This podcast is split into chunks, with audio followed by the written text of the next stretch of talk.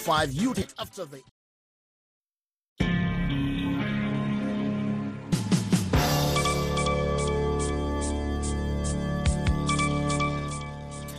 Hivi sasa ni saa tatu kamili saa za Afrika ya Mashariki, saa mbili Afrika ya Kati.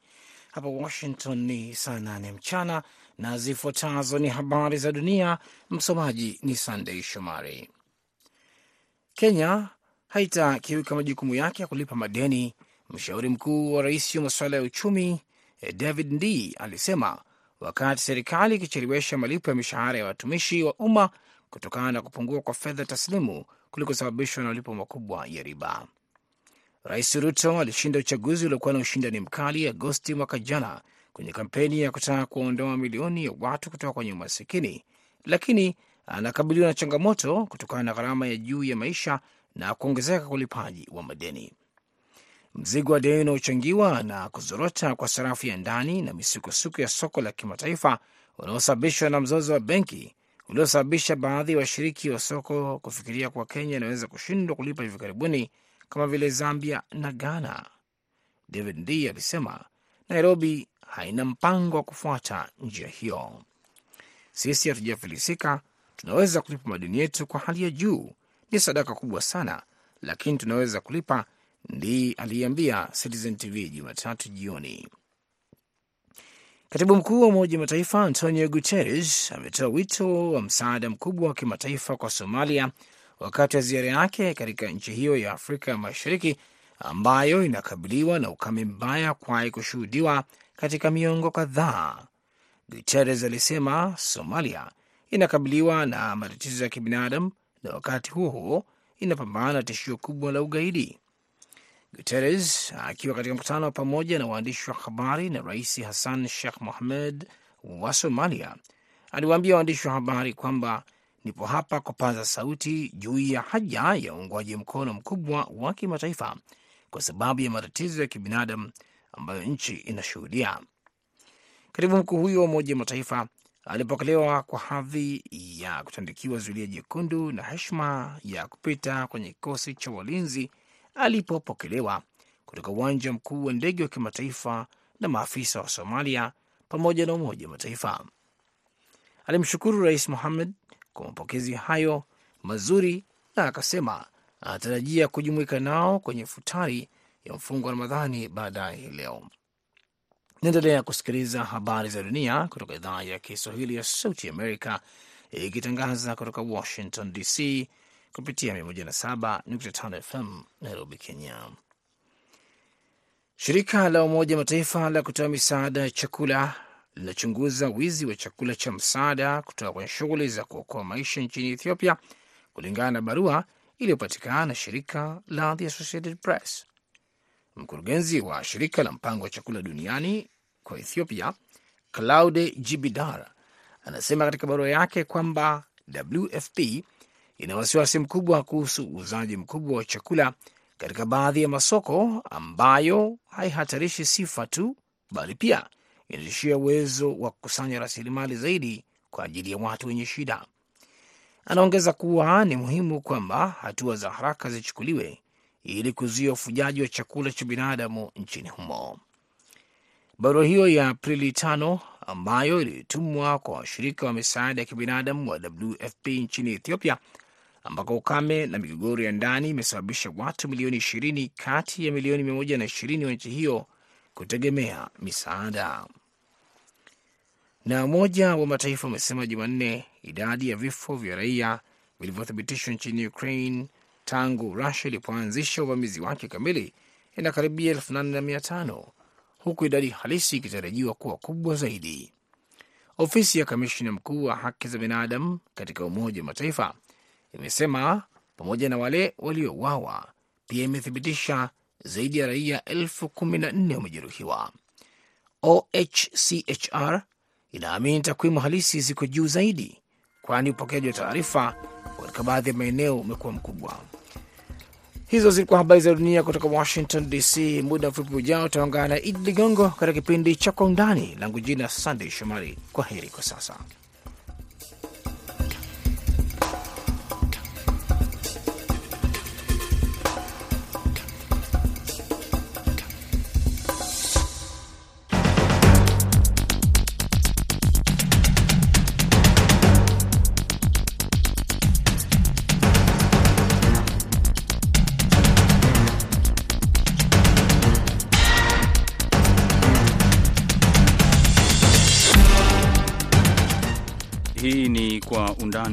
Idhaa ya Kiswahili ya Sauti ya Amerika. Karibu msikilizaji, popote pale unapotusikiliza katika siku nyingine ambapo tunakuletea habari muhimu kwa undani zaidi. Hii leo katika Kwa Undani, kama ilivyoada, tunazungumzia masuala mawili, la kwanza ikiwa ni kuangalia ripoti ya mkaguzi mkuu wa hesabu za serikali nchini Tanzania. Uh, ripoti ambayo imeonyesha kuna ubadhirifu mkubwa unaoendelea katika taifa hilo.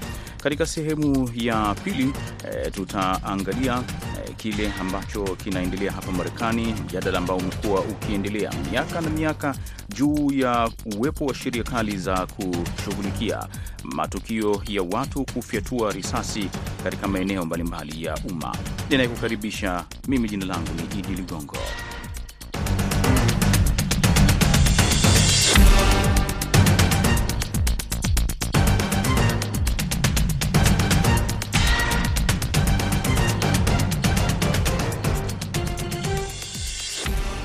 Nam, karibu katika Kwa Undani, na katika sehemu hii ya kwanza tunaanzia nchini Tanzania, ambapo toka juma lililopita mjadala mkubwa nchini humo umekuwa ni kuhusiana na ripoti ya mkaguzi mkuu wa hesabu za serikali ambaye ameonyesha Uh, mapungufu mengi tu katika taasisi mbalimbali za uh, serikali ya Tanzania. CAG wa Tanzania Charles, Charles Kachere aliweka bayana mapungufu mbalimbali ikiwemo taasisi mbalimbali kufanya ubadhirifu na vilevile vile, baadhi yao ikiingia mikataba ambayo imeitia hasara ya mabilioni ya shilingi za Kitanzania. Katika kile ambacho kimeonyesha ni kusikitishwa kwake Rais wa Tanzania Samia Suluhu Hassan wakati anapokea uh, ripoti hiyo Ikulu jijini Dar es Salaam, aliweka bayana kwamba baadhi ya watendaji wake wamekuwa wakifanya vitu vinavyoashiria ubadhirifu, akigusia eh, kampuni ama shirika lile la wakala wa ndege ambalo lilikuwa likihusika na kufanya manunuzi ya ndege za shirika la ndege la Tanzania Air Tanzania, ambapo moja kati ya vitu ambavyo amevifanya mwishoni mwa juma ni kumfuta kazi aliyekuwa mkuu wa taasisi hiyo. Vilevile akaenda mbele na kufuta bodi nzima ya shirika la reli nchini Tanzania TRL, katika hali ambayo hivi sasa mijadala imekuwa ikiendelea kutoka kwa wanasiasa wa vyama vya upinzani wakitaka kuona hatua zaidi zinafanyika kuwachukulia wale wote walioonekana kuhusika. Kutaka kujua yale mengi makubwa yaliyojitokeza, nazungumza hapa na mtaalamu wa masuala ya uchumi eh, Dr. Brevis Kayoza kutoka chuo kikuu cha Dar es Salaam. Dr. Kayoza, labda moja kwa moja ungetueleza ni masuala gani ambayo wewe binafsi makubwa umeyaona katika ripoti hii ya CAG? Kwa kweli mambo ni mengi, lakini makubwa kwangu ni matatu, nadhani na kwa wafuatiliaji wengi. Jambo la kwanza ni kiwango kikubwa sana cha kuvuja kwa uchumi wetu wa Tanzania hasa kupitia taasisi za serikali, na si jambo jipya kwa maana ya dhana yenyewe. Tanzania ina taasisi zile ambazo wachumi wameziita taasisi za kizombi. Taasisi hizi zinatumia fedha nyingi za umma, hazitengenezi faida, zinatengeneza hasara, na zinatumia fedha ya umma ili ziendelee kutengeneza hasara, na wakati mwingine kukopa mikopo ili kuweza kuziendesha. Jambo la pili ni uendeshaji mbovu wa shughuli muhimu za kitaasisi, kwa sababu karibia kila eneo ambalo linahusu taasisi muhimu za nchi lina matatizo makubwa sana. Sehemu kubwa sana kwa kweli ni kwa utendaji. Na jambo la tatu e, na la mwisho kwa umuhimu wake ni kwamba kiwango cha rushwa nchini Tanzania au kiwango cha ufisadi nchini Tanzania ni kikubwa kuliko ilivyokuwa imeaminika miaka michache kwamba kiwango hicho kimepungua. Tuje kwenye swala moja moja, tukianza na swala hili ambalo limeonekana e, kujitokeza, maanake mwishoni mwa juma Rais wa Tanzania Samia Suluhu Hassan amemfuta kazi mtendaji mkuu wa uh, ile kampuni ama wakala wa ndege za serikali ambao wao wana wajibu wa kununua hizi ndege uh, za shirika ama kampuni ya ndege ya Tanzania ATCL. Hali kadhalika amevunja bodi ya shirika la reli Tanzania TRL ama TRC. Hii kwanza inamaanisha nini kwa matukio haya mawili? Rais anajaribu kwa kweli kukiri kwamba ulikuwa ni uamuzi mbovu wa kuchukua wakala wa ndege serikali kuuleta Ikulu. Jambo la pili, rais anajaribu kujiondosha au kuondosha taasisi ya urais kwenye lawama za manunuzi ya ndege za Tanzania ambayo yana yana taarifa nyingi sana, na CAG amejaribu kuthibitisha kwamba kulikuwepo kwa Kiswahili cha Dar es Salaam, kulikuwepo na upigaji mkubwa, na kwa kweli kupitia ofisi hiyo yenyewe. Lakini la mwisho er, ni kwamba eh, rais anajaribu kutuma tu ujumbe mwingine kwamba eh, jambo hili labda ni kubwa kuliko ambavyo linaonekana. Swala lingine ambalo limejitokeza kwamba kampuni ya simu ya, ya Tanzania TTCL inaelezwa kwamba yenyewe inadai mabilioni ya fedha za Kitanzania, lakini haijui inayowadai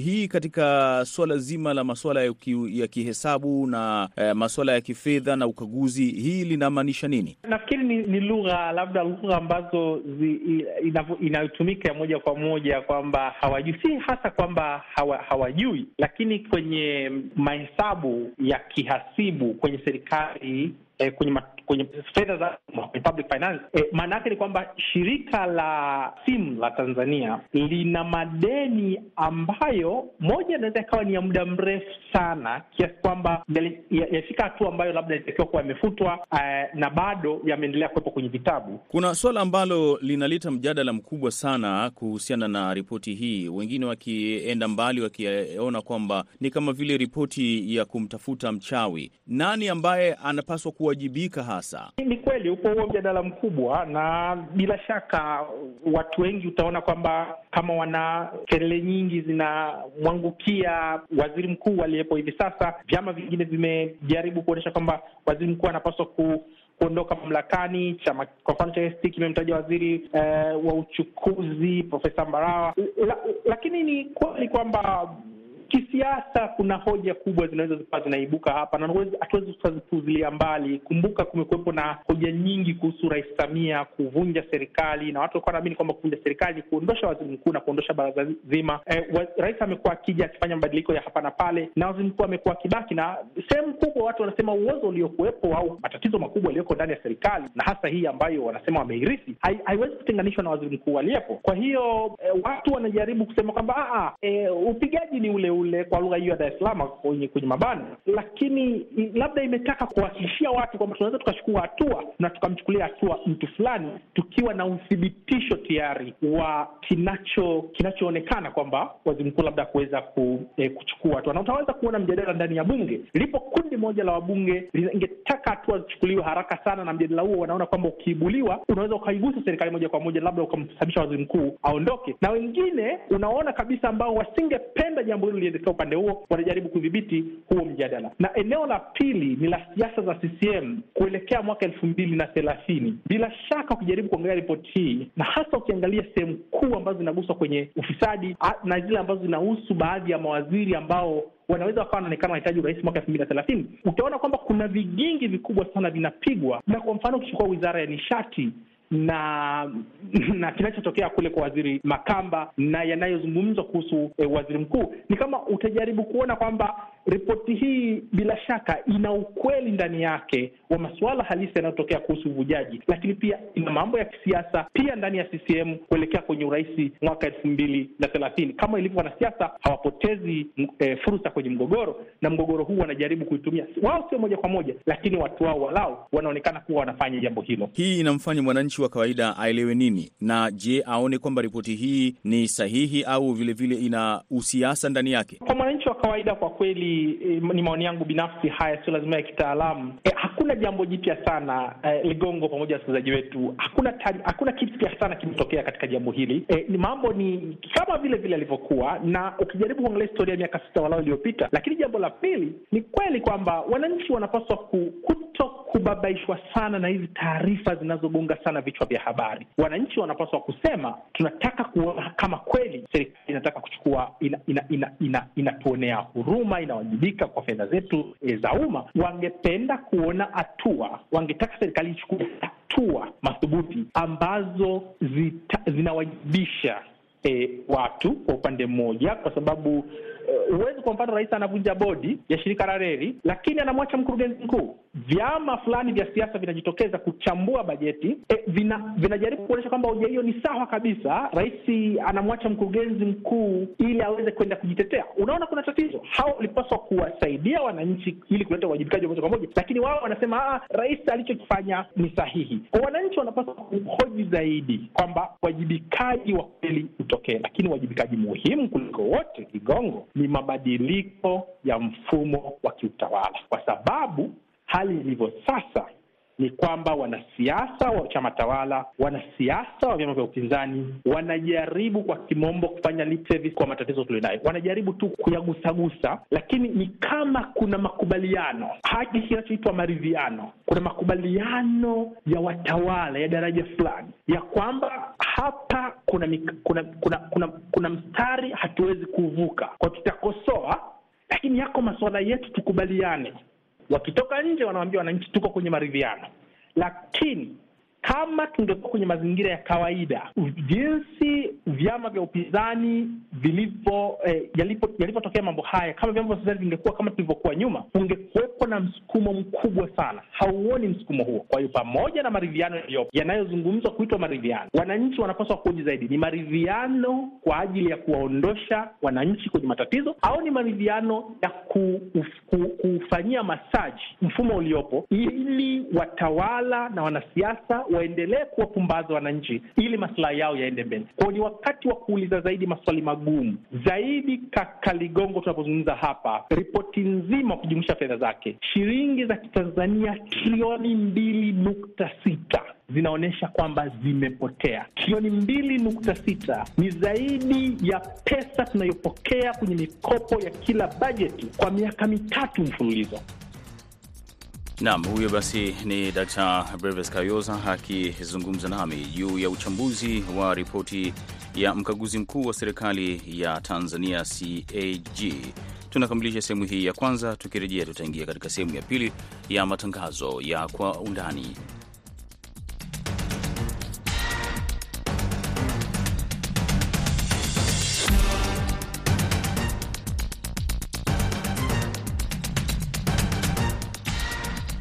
Nam, karibu katika sehemu ya pili ya matangazo haya, na katika sehemu hii tunaangazia matukio ya watu kushambuliwa na bunduki, ambapo eh, hapo jana tu tukio lingine limetokea hapa Marekani kwa mfanyakazi mmoja wa benki moja kuwafyatulia wafanyakazi wenzake risasi na kuwaua watano, hali ambayo inaendelea kuzusha mjadala juu ya nini kifanyike ili e, kuzuia matukio kama haya ya watu kuvamia katika shule ama sehemu mbalimbali, kumbi za starehe pamoja na kumbi za filamu na kuua watu.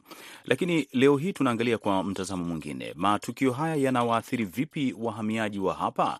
Kwanza tunaanza kuongea hapa na uh, Dr. Timothy Sadera, na kwanza nikataka kujua kile ambacho anakiona juu ya hili na linaweza kuwaathiri vipi wahamiaji, lakini hali halisi, je, haya matukio yanaelekea kumalizika au tusubiri kuona mengine zaidi?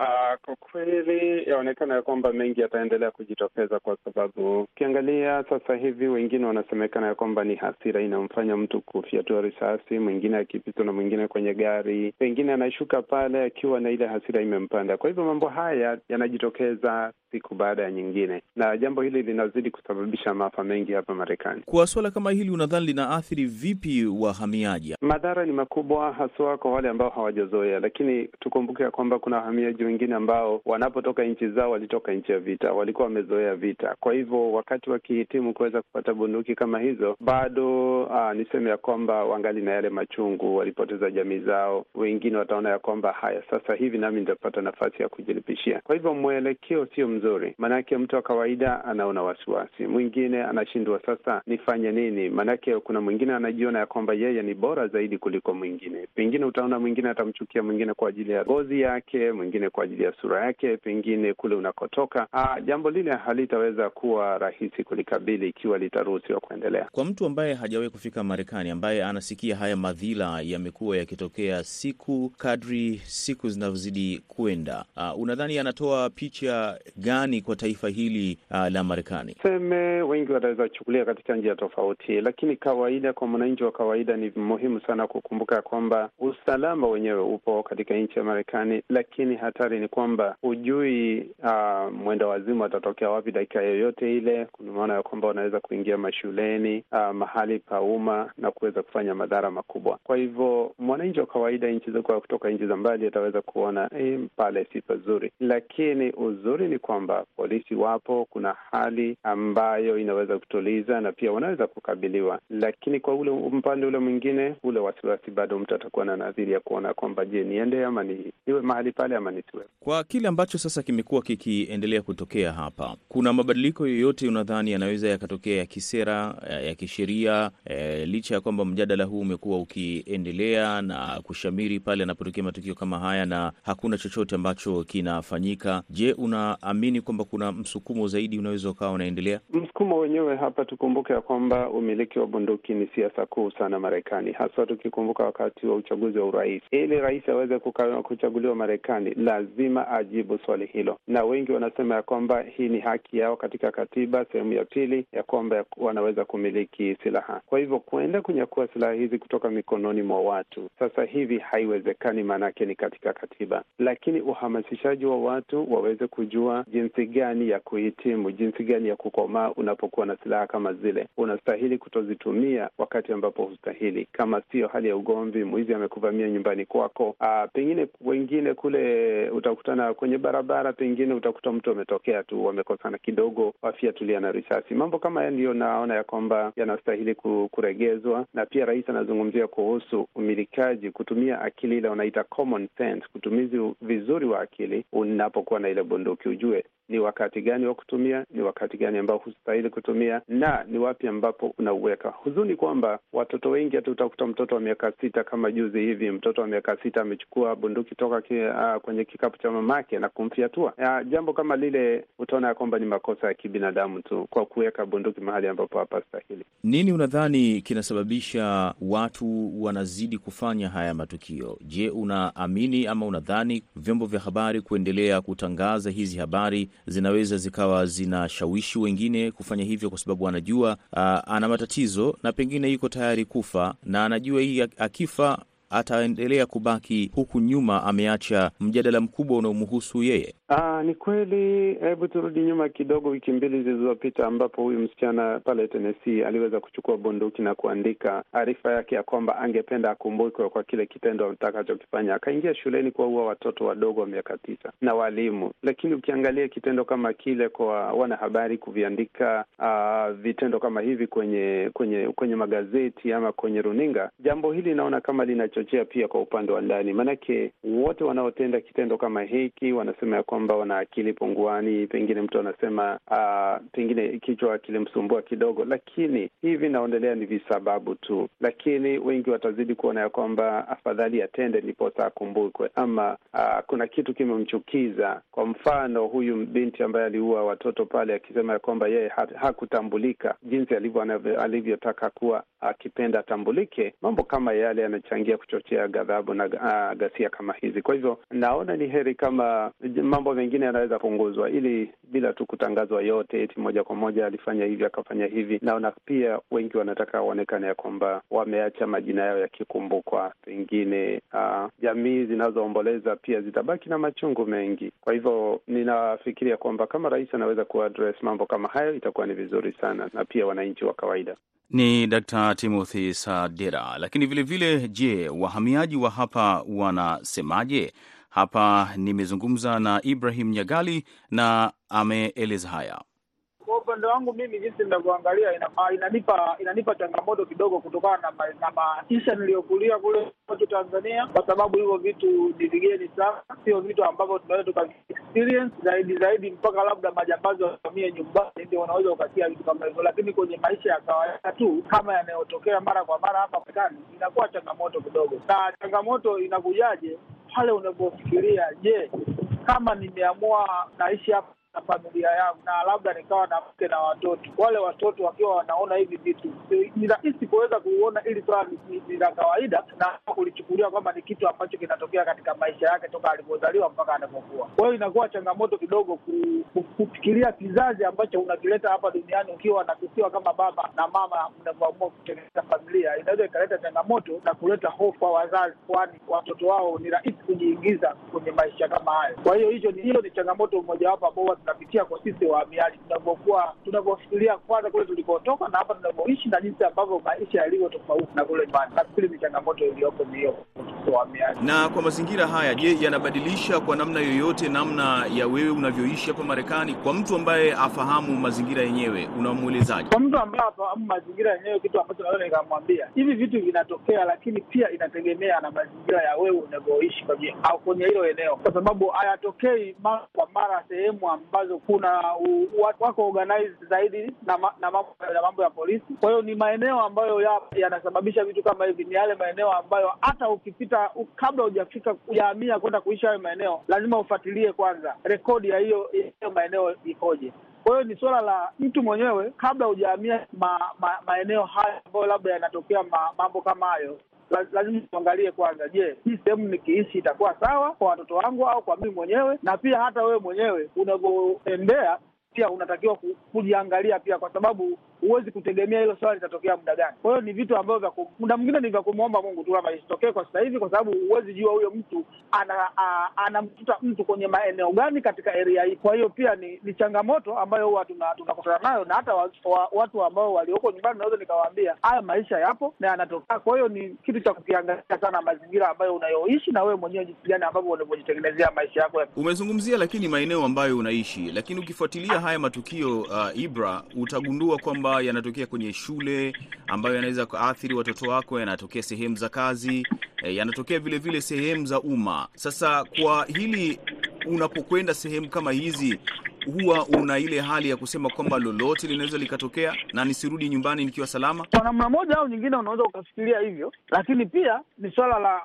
uh, kuli, kulikwepa kwa sababu ya jinsi ya system ya ya ya, ya, ya hii nchi jinsi ilivyo, kutokana na umilikiji wa hivyo au kwa hivyo vitu ambavyo vinavyosababisha kutokea kwa hayo majanga. Pia ni changamoto pia inayosababisha watu tuwe na hofu, na hata tunavyowapeleka watoto wetu mashuleni tunakuwa na hofu kwa sababu muda wowote kitu unaweza kikatokea kutokana na mazingira yalivyotengenezwa, jinsi ya umilikiji wa silaha katika hii nchi. Hiyo pia ni changamoto ambayo inasababisha hata sisi wenye watoto au tunavyowapeleka watoto wetu shule tuwe na wasiwasi kama ah, leo lolote tunaweza ikatokea, lakini ni swala la kumwomba Mungu. Kwa hiyo na pia ni kitu ambacho kinasababisha pia kuweza kutuweka kwenye hofu kubwa, kufikiria kama watoto wetu wanatoka au wanaenda mashuleni, kinaweza kikatokea kitu chochote, na hata pia sehemu za usafiri, hasa usafiri wa umma pia hivyo vitu huwa vinatokea. Kwa hiyo ni changamoto iliyopo kwa namna moja au nyingine, kutokana na hii nchi walivyotengeneza sistemu yao ya ya umilikiji wa silaha. Kwa hiyo ni, ni rahisi sana mtu kumiliki silaha